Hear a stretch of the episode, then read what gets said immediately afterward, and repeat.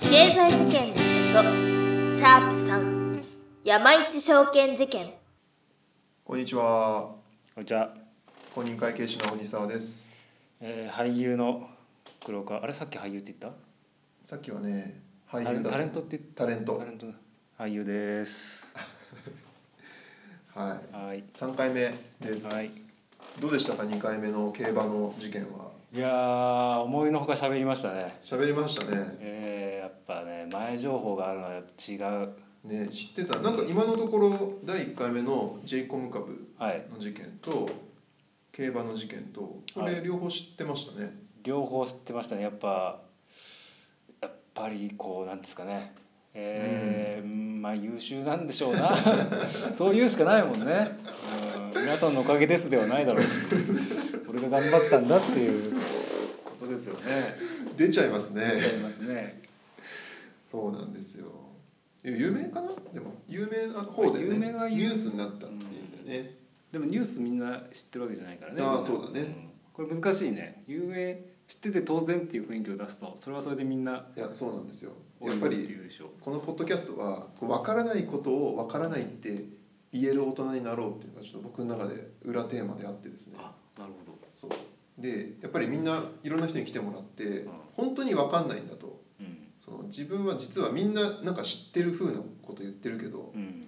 分からないの僕だけなのかなみたいなところを拾っていきたいなっていう、難しいんですよね。これが本当にそのわからないっていうの、僕もいや分かる分かる分かる同じ気持ちはあります。そのわ、はいからないってちゃんと言おうっていう、うんこれはねとても勇気がいるんですよね。やってみると。いりますねなんかさ仕事の時もなんかそうじゃない分からないって言ってくれる人ってすごい信頼できるけど、はい。信頼できるから僕もそういうふうにしようって思うけど、うんいざ分からないことがあった時に分からないって言えないっていううーん僕はあの CM 制作はいやまあ未だにやってるんですけどはいやっぱね専門用語もう今更聞けないいやあなたそれはわからんこれそれはなんか確かに言えないわパンキッキ持ってきてってパンキッキって俺聞いたことねえよってあ業界の人の知らないことってあるんだあるあるあるでも聞いたらもうそこの出身の学校の人たちしか言ってないわなるほどね知ってるわけねえだろ確かにねパンキッキが何かね皆さん調べてみてください絶対わかんないから、分からないわ、うん、言えないですその、うんいや忙しい場だと特にね聞けないしそうだね変にね気を使ってうんうん何ですかそれってうんなんかな迷惑かなとも思っちゃうし、そうだうね、ん、言えるようにしていきましょう今回はそうですね、ぜひぜひただ行きましょうはいえー、っと12ともう完璧でしたから僕ほ確かにあのそれ何ですかっていうの全然なかったんで、はいもうこんなにスムーズにいくとはっていう感じですよぼ3だからこれ逆に言ったらそのあれですよね聞きたくないから頑張るっていうのもありえるからああ聞きたくないから頑張そるのね分ね分からないって言いたくないって聞こときたくねないからうん、勉強する人ってもきっといるだろうから悪いことでもないかも、そうですうね、んだから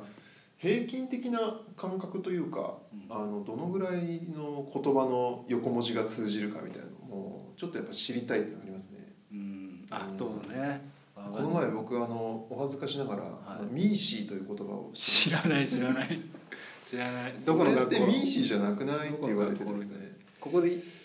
ね語学力がミーシ何の活用だってミーシミーシーというのはですねあの漏れなくかぶりがないっていう意味らしいんですよ全然わ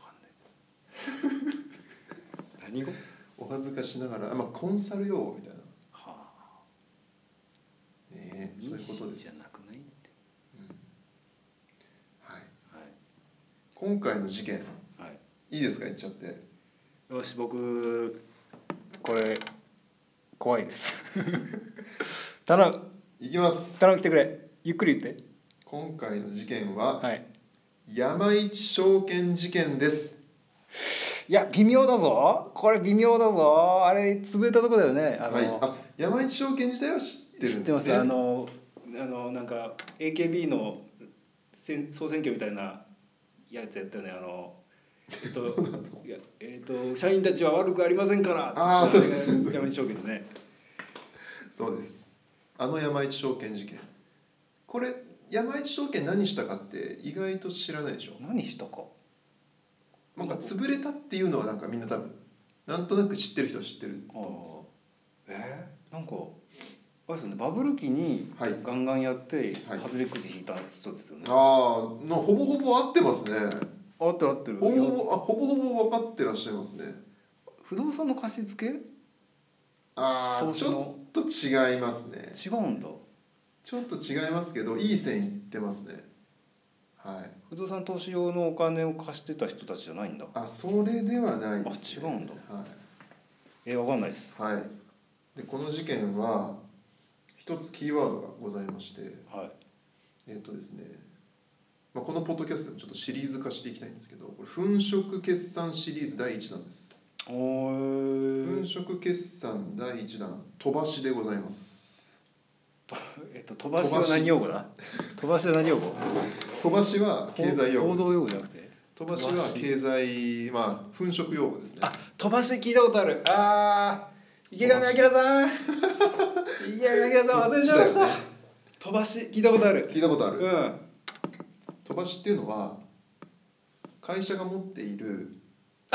い言えるあそっから言えるえっ、とお手玉するやつだよ ね負債お手玉するやつだよねお手玉って何ですかだからその決算機が違うからはいはいそはいれをこうグループとかそのなんだ仲間の会社でその決算期を回避していくやつじゃないはいおっしゃる通りですいやーみ んなーはい知ってるなぁ池上彰先生いやこれ相当レベル高いですよこれ知ってるっていうのは素晴らしいですねやりました黒川さん黒川さん何学部なんですか えっ、と法学部ですあね法学部なんですねああれ何法学部何学科ですか法学部不動学学科ですね不動学働かない働かない働かざると書いて不動学学科あで一す、応でも法学部の中にあるどうすれば法律をねうまく使って働かない生きていける不動学科にしよういや不動学科ですすごくそうですか意外意外とだから勉強してますね働かないというのをもう勉強するのは結構骨がいりますからね、働かないことみんな働くことばっかりをこれ違う番組だはいはい山一証券事件ご山一証紹券介いたします、はいまあ、先ほど黒川さんおっしゃってもらもらった通りですねこれバブル期を挟んだ事件なんですけども、まあ、バブルより、まあ、当然前にですねこう山一証券という証券会社がございまして、はいこれは当時ですね四大証券会社のうちの一つと言われてたと、まあ、今でいうだから、まあ、三菱とかみずほとか、まあ、いろいろ証券会社ありますけども、まあ、そのぐらいの大きい証券会社なんだというところが特徴のまず一つ目なんですけどもはいやっぱバブルの話になるとやっぱあの映像使われますよねあの眼鏡がね大きい眼鏡のすごいわか社ります長ねなんかなんかわかんないけど泣いてるおじさんのねで事の発端はですね、まあ、昭和50年代の終わり頃、はいまあ遡るんですけども、まあ、有価証券の売買っていうのを実は証券会社ってやるんですねはいつまり有価証券の売買、まあ、買うのはいろんなお客様がいるんですけどもそれを手伝ってあげるというので、まあ、手数料というのを取るわけですねはい取り次ぎをしてあげるっていうイメージですね、で法人営業をまあ重点的にやっていく中で、はい利回りの保証っていうのをしたんですね利回りの保証利回り保証これ何はかっていうと、はい要は株って上がるか下がるか分かんないじゃないですかうんで投資信託って聞いたことあります、あありますはいはい、ああいうのも上がるか下がるか実は分かんないんですよ投資信託ってのはもう自分が投資するのがちうょんっと自信ないから代わりにやってよってやつですよそうねで、すねプロに任せて一口1万円とかから買えるっていううんそういう、まあ、商品が金融商品があるんですけども、まあ、そういうのってまあ当然上がる時もあれば下がる時もあるよねはでそういうものってまあ買う人は買うけど買わない人は買わないんで利回り保証っていうのをつけましょうといはいつまり損を、まあ、簡単に言うと損してもうちが補填しますと。うん証券会社が自腹切って補填するんで買ってくださいとうんでそういう営業をしてましたはで一人勘定での運用を積極的に行ってましたこれ何かっていうと一人勘定一人なのでととりあえずお金をドンと任せてくれとはいでどの株を買うかどの債券を買うか商品を買うかっていうのはこっちで決めさせてくださいとうんつまりお金だけ預けてくれとこういう金融商品のセットを売りますよじゃなくて、もうとにかく金を金くれたらうまいこと運用してやるとつまりうまいことを買いますと要はこっちで選んで買いますよそういうですねまあなんというかお客さんにとってもまあそれでうまくいくならうん面倒はないよねっていううんそういうこうやり方をですねやって営業を展開したんですねはいで昭和63年頃って何があったか分かりますか昭和63年えなんだろあのブラックマンデーうあーっていう株式市場のまあ大暴落があったんですねうんでですねこのえブラックマンデーってのは日本の話いやブラックマンデーは海外ですねうんでそれが当然あの株式市場なんではい基本的にはまあ連鎖するんですね、で日本の市場も落ちてしまってえっ、とまあこの山市が売ってたいろんな商品っていうのがもう含み損を抱えるようになってしまったつまり値下がりしちゃったんですねうん、あ100円で売ったものが、まあ、100円で買ってもらったものが中身をもう見ると30円の価値しかないとーうんいうような状態になってるうんただ含み損っていう言葉通りですね、はい含んでるだけなんでまだ一応なんていうか確定してないというかうんもしかしたら10年後120円に戻るかもしれないうんうんただまた10円5円とかになっちゃうかもしれないっていう、うんまあ、そういう含み損っていう状況でこれはまずいということで今度はですねお客さんに飛ばし行為っていうのをこうやってもらおうとうん飛ばし行為の仲介を積極的に行うようになりましたうんどういうことですか僕が知ってる飛ばし行為ではないうーんとですね、まあ、飛ばしっていうと、まあ、実はですね損が出てるものをえっ、と自分のまあバランスシートはいの外に出しちゃうっていうはあはことが、まああ、ざっくり言うとそういう意味なんで会社同士じゃなくてもうん、バランスシートってどうですか大丈夫ですか皆さんああバランスシートはちょっとさらっとやってほしいですねなるほどここら辺はですね今回会計的な話がちょっと多いんですけどもはいえー、と企業はですね、まあ、決算書っていうのがあはいりますね、財務諸表って呼んでるんですけどはいこれは貸借対照表とはい損益計算書って、まあ、この2つを覚えておいてもらえば大丈夫です。貸借対照表はい、とと損損益計算書計算書はいで貸借対照表っていうのは時点の何をいくら持ってるかっていう時点情報です。え時点ってあある時点における情報え時の点で時点そうです。時点情報、うん、ストック情報とも言います。ストック情報今何を持ってるか今今何をっていうかっていうこの時点で何を持ってるかそう会社にお金なりコピー機なりがあるというこそとうですねそういうことですねで通常は今って言ってもいつなのかっていう話があるんで決算期末っていうのが通常出しますねだから3月決算の会社は3月末の時点3月31日の時点で何をいくら持ってるかっていうのが貸借対照表うんうんうんで損益計算書っていうのは今度は期間情報ですね期間情報この1年でどうだったか、あ期間期間えっとええー、何ですか春夏秋冬じゃないけどそういう時間的なこのあれですね期間ーそのあじゃあその一点の時と、うんその時間のなもう期間で言うしかないわ、んそう1年なら1年なるほどねこの2つが基本的にはあるうんのが、あーまあ、決算書であり財務諸表の特徴ではあるんですけどもこういうのを、えっと、企業は作って公開してなきゃいけない。そうです、う毎年作りますなので基本は1年周期で作んうんるでバランスシートっていうのが貸借対照表なんですけどバランスシートの中と外っていう考え方があってうん普通はですね持ってるものは全部載せるんですようんバランスシートに。バランスシートっていうのはさっきの言うと時点情報時点情報は3月31日時点で持ってるものいうん、これはもうバランスシートに全部載せなきゃいけないんですこれはもうルールなんですうんだからバランスシートの外に出すっていうのはうん基本はない話なんですようん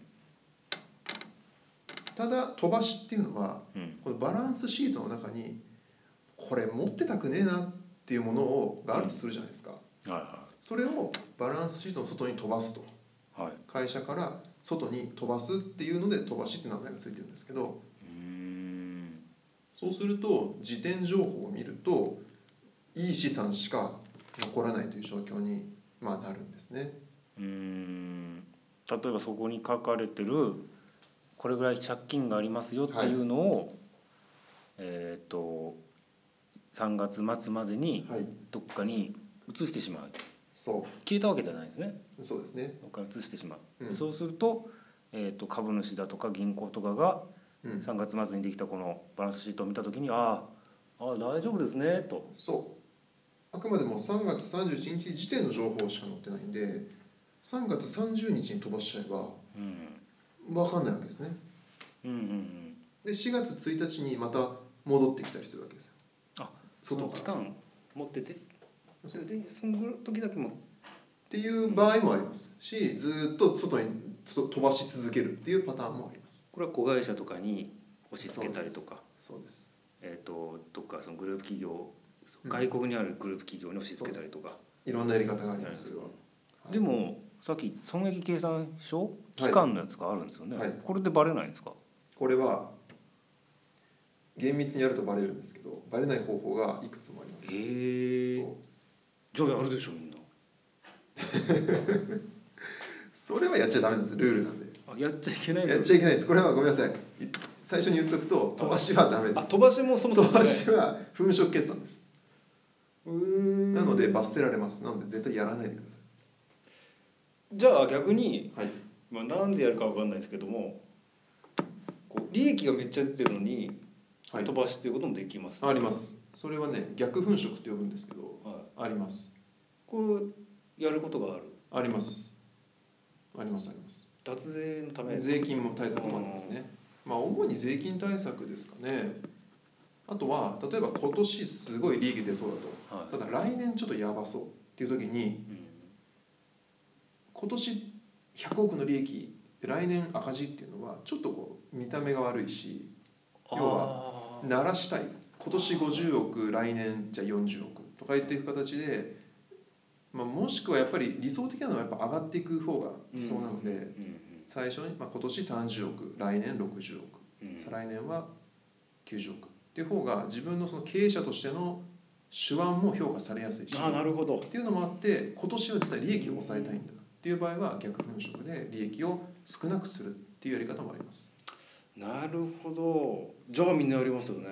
うんやりたい気持ちはすごくよくわかるんですがうんこれはちゃんと100億儲けたら100億損したら損をちゃんとその期間で計算してくださいっていう一応ルールになってるんでそれはダメなんですねうーんそうでバランスシートって話したんですけど、はこのバランスシートお客さん先ほどの山一証券の話に戻ると、はいお客さんはその山一に買わされてるわけですねい、うん商品をはい、そうするとお客さんのバランスシートの中にあんまり良くない金融商品が乗っかっちゃってるわけですよ僕今100万円預けてはい僕が買ってことなんですね、はいそうですうんでその100万の商品がもう10万円ぐらいしか価値がねえということになってで今の評価では90万僕が損しているのが見えてしまう見えてしまう、うんそうすると困るわけですよお客さんはどうにかしてくれとうん、お前が買えって言ったんじゃないかふざけんじゃないよだけんじゃねえってなるそうするとやっぱり山一証券としてもいやそれは確かにあの困るかもしれないけど、まあ、それはしょうがないじゃないかっていうところもあるんですけどはいしょうがないって言ってしまうとやっぱり取引関係ってやっぱ悪化しちゃってですねあの、まあ、当然営業成績も上がっていかないわけなのでどうにかしなきゃいけないよねっていうこうやっぱり圧力になるわけですね。うんでそんな中で、えーお客さんの飛ばしを手伝うこと飛ばすのは要は山一証券のバランスシートの中には特に何もないんですよ実なはいですね。うん売ってるだけなんでは悪いものがあるのはお客さんのいはバランスシートの中にあるのでそれを飛ばしてあげるとい。うん。えあのみんなバランスシートって持ってるんですか？持ってますあみんな？みんな持ってます俺も持ってる。持ってますあどこ にどこにあんの？俺っちにあったかなえっと。企業にはあります会社さんはあ会社を対象にしてるんですねこれは。会社をやってる時はこれ法人あ対象に。法人ですあ法人ですね。法人ですただ個人も基本的にはそういう金融商品を買ったりする資産家の方いはますよね。あの確定申告しますよねはい。で確定申告はあれは貸借対照表ではついてきますあそうなんだ。はいじゃあ書いてんだ。一応あります俺が金持ちじゃないから知らないだけでうんみんな本当は書いてんの。ありますいやまあ、ーそれをじまあ小難しい話しちゃうと事業所得とかになるとそういうのを自分で個人でも作ったりするあそってっかいうことですねうーんみんな聞いたかいみんなの中にみんなのバランスシートがト実はあるんですねみんなの心の中にあるよそうで、えーじゃあ僕がはい社長としましょう、わかりやすくじゃあ、はい黒川社長が、いえーっと山市さんに、はいえーっとじゃあ1億はいやりますなんとかしてくれと、これ増やしますお願いしますであんた失敗したのね失敗しました減っちゃいましで1000万ぐらいやってると、たはいえー、9000万い9000万の損が出ちゃってますとやどうしてくれないお前どうしてくれないお前これ社長え飛ばしましょうい や待ってよお前何とかしろよどうしましょうじゃなくてさ飛ばしましょう手伝いますと飛ばす時に重要なのは要は飛ばし先ですよねはいどどこにじゃあ誰がそんなね9,000万も損してるようなものを買ってくれるんだとっうんていうところが問題になるんで分かりましたとうん山一が飛ばし先の会社を作りますうーん山一が買うんじゃないんですけど山一の、まあ、手のかか息のかかったうん会社がその資産を1億円で買いますとうんはいじゃあそれ悪い話じゃないでしょっじゃあいいかなていうことになるんでお客さんの飛ばし行為を、まあ、手伝うようになりましたと、いやこっちからしたら手伝うっていうかさうん、え絶対増やすって言ったよねでまあ同時にですねこの損失補填もしますは飛ばすのもあるんですけどもえっ、とまあ最初にちょっと言いましたけど損した分は補填しますよって話もしたんでこれは山一証券自体が直接、まあ、社長に対して補填しますよってあおの金を渡利す利回り保証ってやまずつ利回り保証ですえどういうこと9000万くれるのまあざっくりとそういうことですねうんじゃあいいかなねそういうのまあ合わせ技もあったと思いますえじゃあ山市はじゃあ結局山市のバランスシートが9000万バランスになるじゃんまあそういうことですんでもそれはあーえっと飛ばしをしなかった場合はそういうことですね損失補填の場合は単純に現金を渡しちゃうんで単純に山一証券が損をすると,、選べる選べるえっとこれはですねちょっと詳細は書いてないんですけども飛ばしと損失補填をまあうまく組み合わせてあお客さんとの関係を維持していたと5000万4000万でやったまあかもしれないですしね時期が違ったとかあるかもしれないであすけなるど、ほどねうんまあどう考えても現金でくれた方がいいからねまあただあの後から上がるかもしれないっていうその希望ってのはあったかもしれないですけどね。うーんで、そうね平成3年に入ってあのまあいろんな証券会社が損失補填でやってたんですってあ山一だけじゃなくてへでー多分これはですね当時は OK のルールだったんですよへー山一は456億円の損失補填をしたということを公表しておりまして悪びれもなくそうだ多分その時は OK だったんでしょうねで損失補填が罰則付きで禁止になる法改正がその後行われたと456億円でその後、えー損失補填に代わる対策が必要になったとはということで、えーここから飛ばし行為が非常に、えーまあ、増えていくと、あなるほどね法改正でそうするしかなかったんだうんうはい、で具体的には山一のペーパーカンパニーーんはいここれはですねペーパーカンパニーってなんかわかりますペーパードライバーみたいなことですかまあそうですねなんかか架空じゃないんですけど何もしてない会社みたいなうんそうですね一応会社は会社なんですけどで、まあ、そこが含み損を抱えた有価証券をお客さんからあーどんどん購入していったと、そうですね、なのでお客さんとしてはまあ1億で買って損が出てるけど1億でそれを買い取ってくれんならまあいいじゃないかと、いうことでペーパーカンパニーがどんどんと、えー含み損のある商品を購入していったと。ちょっとすごいなんかブラックホールみたいなうんラスボスみたいなのが生まれつつあるけどねそこにそうだねみんなの邪悪さがそこにそうだねそうなんですよ、どんどんだってダイナマイト詰め込んでんだもんねうんまあ、そんなことしてるとまあこれいずれやばい道行くだろうなっていうのはもうこの辺りでうすうすわかるんですけどでもあれですね、はいまたそのブラックマンデーを乗り越えて、えっと景気が良くなったらはい、なんとか解消していくという見込みがあったわけうんですねそうですねそその希望は絶対あったと思うんですね、でその後どうなったかというとですね今度は、はいえー、と禁止された利益補填とちょっと違うのかな利益供与っていうのを実は始めるようになりまして、利益まあ供与、うん、なのにくれるのまあ、ごめんなさい損失補填の一種か損失補填なんですねえっ、と損失補填っていうのは、まあ、その名の通り損が出たらそれを埋めるってことで利益供与はまあうんと損失が出たかどうかまあ限らないんですけど単純にこう、まあ、財産上のな何んかまあ、くれる現と金ですねあげますよっていうのは利益供与利益供与も基本的には禁止されてるんですねでこういうのをどんどんこう顧客に対して行ってたんですはいえっとまあ争われた事案ではですね複数回にわたって利益供与損失補填をしていた事実が挙げられてまして、うんえー総額でどれぐらいですかね一応今手元にあるので3億2,000万と1億700万っていうのが一応争われてはいますね。なんかこの番組やってると1億2億だとなんかうんそんなでもない気がしてく るねさっきだって456億でしょそうですね j イコムの時4億400億でしょあとねあと飛ばしもあります飛ばしも実は増えていてうんあれ飛ばしたものって結局まあ山一が作った会社が買ってるんでこれ山一の損じゃないのああっていう考え方できますよねでそれが、えー結構大きいですはいおいくら1つ目はあ何個もあったんだ何個もありますまず平成7年決算では2800億の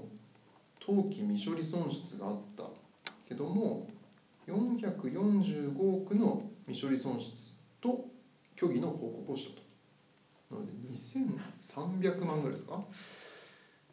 え2300億ってあ2300億桁がぐらいえー、まえ2800億本当あ、まあ、は損があるあるんだけど450億450億の損ですとへえ嘘をついたと。へえつってこれ平成7年平成8年もまあ同じようにあそうの過少に申告したんですねこれが大体2400億ぐらい えプラスプラス2400億ってことえっ、とプラスまあえっ、とですねプラスというわけではなくて通算2000通通算その時点時点の話なんでな平成7年の時にはまあ2300ぐらい平成8年の時には2500ぐらいちょっとずつ増えてるんですかねあ増えてんだ増えてるっつってもさその未処理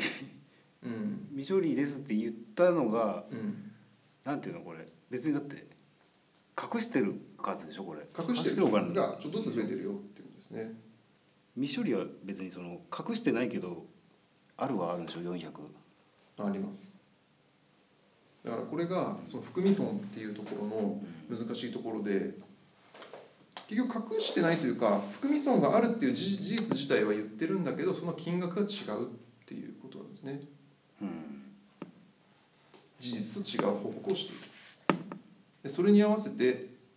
違法配当をしてますねうん通常配当っていうのは利益から配当するんですよはいこんだけ利益いったんで株主の皆さんに還元しますとはいはいで今回はその利益の額を嘘ついてるんで、はいまあ、そういう意味で言うと配当の額もそれにつられて変わってきてしまったああなるほどめちゃめちゃですねで平成9年には、えー、2800億ぐらいですかねかさ増しして、うんえーしまってるとなのでちょっとずつ見ていくとこの未処理損失のあの虚偽虚偽の金額っていうのはちょっとずつ増えていってると、うんうんバレへんバレへんって平成9年まで来てますからねこれバレてなかったんですかね本当にこれはバレてなかったんでしょうね俺なんか多分結構上の人たちを知ってたんじゃないかなと思うけどなあ上の人は知ってたでしょうねこんなに隠せるで多分知った時点でもう触らんとこってみんな思ったのかうなんはいまあ、そういう事件なんですけども最終的にどうなったかというとですね、うんどうなったのはい、平成9年の7月下旬にはい総会屋に対する利益供与事件で強制捜査を受けますと。総会屋っていうのははいあれですよねあの株主総会に来て、はいまあ、雇われの人ですよね、はい株主総会に株主の代わりに行ってなんか圧力かける人ですよそねう一番前に陣取って他の株主が質問できないようにしたりですねうんこう会の進行を、まあ、会社側に有利にこう進めるような、うんそういうアシストをするようなまあ人たちなんですけどもうんで彼らには当然金品がね渡されてうんお礼ですよねはい渡されるとでこれやっちゃいけないんですけどこれで強制捜査を受けて、まあ、これを発端にですねあの旧経営陣が退陣したんですねはいで新しい経営陣が入ってでこの時に新しい経営陣が、えー就任後初めて母害損失の概要につき説明を受けたと多分その社内のそう知ってる人たちがですねあーそれをえ知らないでなったの知らないで後任になっちゃったんですよ社長の後任いやーかわいそうで、まあ、その後、まあ、先ほどの利益供与もあったんですけどいろんな、まあ、過去のおことが明るみになって平成9年ですね、えーまあ、起訴されてあこの昔の社長がですね起訴されてあとはそうですね一緒にですけども平成9年の10月には、えー取締役も損失汚点容疑で告発されていると。で11月に自主廃業に向けての営業休止を大蔵大臣に提出したその後おー平成11年に東京地裁が A 社あー、まあ、山一に破産宣言をしたうんということですねあじゃあ入ったその経営者の人が「あもうこれダメだ」って言ってまあそれもあったと正直思言おういます正ね当然直に言おうって言って、うんあ自主的に言ったんじゃなくてバレたこれはごめんなさいちょっと手元の資料だとわからないんですけどもおそらく、えー、総会屋に対する利益共有時点で強制捜査を受けて、なんでそんなことしたのとそうダメじゃねえかとその金にお金払ってそんなことしちゃうその多分捜査の過程でいろいろ明るみになったんじゃないかななんかその人有能だねその捜査した人うんちょっとしてさあの映像で泣いてるさ「社員は悪くありませんから」の人ってさその新しい経営の人だったのかなうーんかもしれないですねはいというのがまあ事件の概要なんですけども結局この事件はい、結局何だったんだと言うとですねまあえーこの事件をまあちょっと分析してみたとうん、はいというところで動機と機会と正当化要因っていうのがあります動機と動機、えー機会機械機会あと正当化の要因ですね正当化要因だけわかんないな正当化要因っていうのはどういうこう理由でこれやっちゃったのかってことですね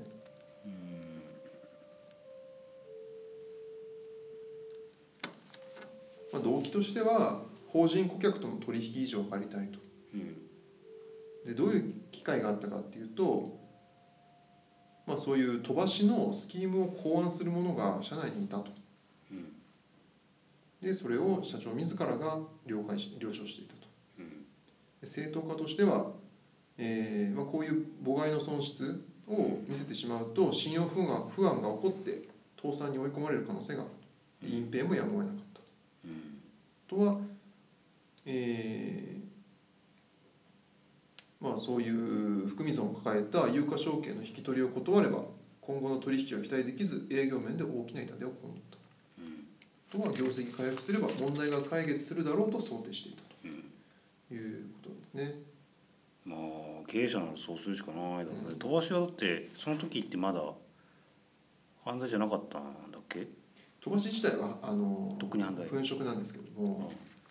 えー、とほ損失補填は結構やってたみたいですね。それは途中からダメだったうんうーんまあでもどっかはややることになったと思うなこれはそうですねで結局飛ばしっていう手法もあの返ってくるんですよ結局ははい結局損を抱えた資産っていうのは消えないのではいどこかにあるんですよねはでそれが最終的には当然そのスキームを作った人が引き取らなきゃしょうがないんでっていうところで、まあ、いずれ破綻しちゃうよねっていうやり方だったと、まあ、粉飾大体そうなんですけどい粉飾でなんとかなってるところはないんだそれは粉飾 それわからないですねなってるとこあるかもしれないでなすんとかなってるから表には出てこない出てこないただでも長い目で見たらやっぱりみんなどっかでうんなんかなって、あのーそのペーパーカンパニーだけを潰すっていうことはできないんですかねえーっとそれもできると思うんですけど結局ペーパーカンパニーが多額のこの負債を抱えて潰れた時に、えーっとおそらくその親会社というかそれを実質的にコントロールしてる山一に結局損が、あの来るともうその書類上も全くそのペーパーカンパニーでもないしグループ会社でもないっていう会社にそれをやらせるってことはできないんですか、一応できますけど例えばうん一応できますで例えばその先のペーパーカンパニーが銀行から借り入れしましたとかいろんな投資家からお金集めてその不良債権、まあ、債権じゃないか不良資産をうん買い取るとするじゃないですか、はいつまり飛ばしの受け皿になるとはいでその会社がそのまま潰れて、えー、といろんな債権者いろんなその銀行とかうん投資家が損を被りますというシナリオもなくはないですね、理屈の上では。あできるのできやろうと思えばできますけどただかなり難しいと思います。どういうことですかだってできるんでしょ結局その会社ペーパーカンパニー何してんのって話ですよね。はつまり通常やっぱ資金調達する時はこういう事業をやりますっていう話があって、こういう計画があるんですだからお金を貸してくださいって話なんですけどあ全然そもそ多も分じゃあお金を取れないお金をうん集められないし、もし嘘ついてやったとしたらこれもう詐欺だからまあそうでしょうねうーんっていうところで理屈としてはありえますけどなかなか難しい、まあ、やるとしたら今の話でやるとしたらでもすごいもう超巨大企業うんつまり300億円400円なんて別に別にいいよと損してもいいよっていう会社と協力してうんそこに買い取ってもらう、うんそこで吸収してもらうみたいな話はまあありえるかもしれないですけどねうーんあーうーんうーんその企業何がしたいんだ、まあそういう話ですうよね、んしかもその企業は結局株主にとっては結局損なので、うんおそらくまあ株主から訴えられるそそういうことしちゃうんですねうんうんだからまあいずれにせよやっぱり飛ばしはまあ時間稼ぎにななるだけだとなるほどとるということはもう現代では飛ばしはありえないということですね実はありえなくなくてですねあれあのちょっとまた今度紹介したいんですけども実は有名な飛ばしの事件であのオリンパス事件っていうのがございましてはいはいはこれ聞いたことありますいなんかちょっと聞いたことありますねちょっと前にニュースになったんですけど、まあ、平成25年ぐらいなんですよねこれはもうめちゃくちゃ複雑なスキームなんですけどまあ現代でもあるうとんいうことです、どうですか飛ばし理解できましたうん理解できましたまあ飛ばしそのものは理解してましたけどああはいはいはいでもこうやってちゃんとそのあ山一証券がそうだったってのはやっぱ知らなかったですねうん、そうですねなんかやっぱり何したかっていうイメージがあんまなくてあの謝ってるところの うんイメージはあるんですけどいや不動産関係なかったんですねあでもええ証金融商品はひょっとしたら不動産関係だあったかかももしれないねあの不動産のファンドの受益証券という要は権利部分うんなるをやってたかもしれません、ほどそんな、えー山一証券事件うんご紹介いたしました、ご紹介いたしましたはい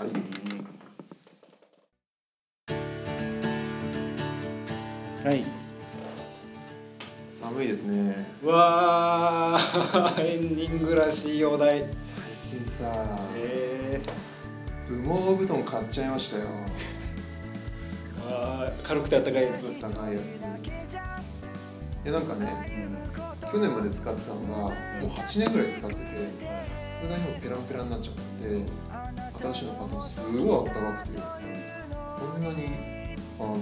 あったかいんだなって思いました 特にもう薬もならないこの会話羽毛布団ってあったか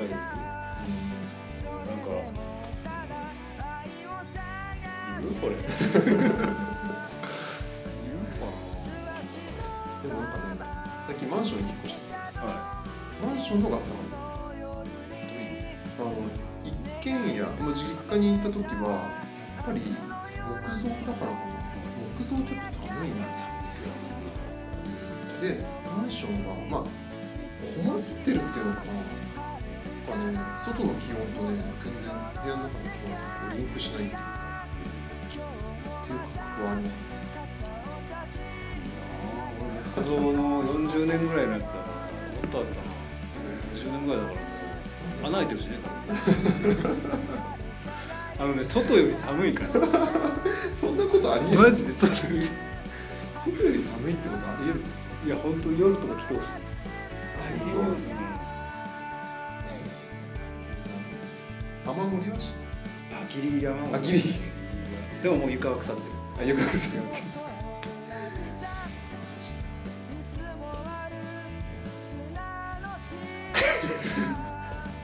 終わりですよ終わりですこの番組は経済や会計をより身近に感じていただくことを目的としております番組内の論評法解釈会計上の解釈はあくまでも私的見解であり公認会計士としての助言ではないことをご了承ください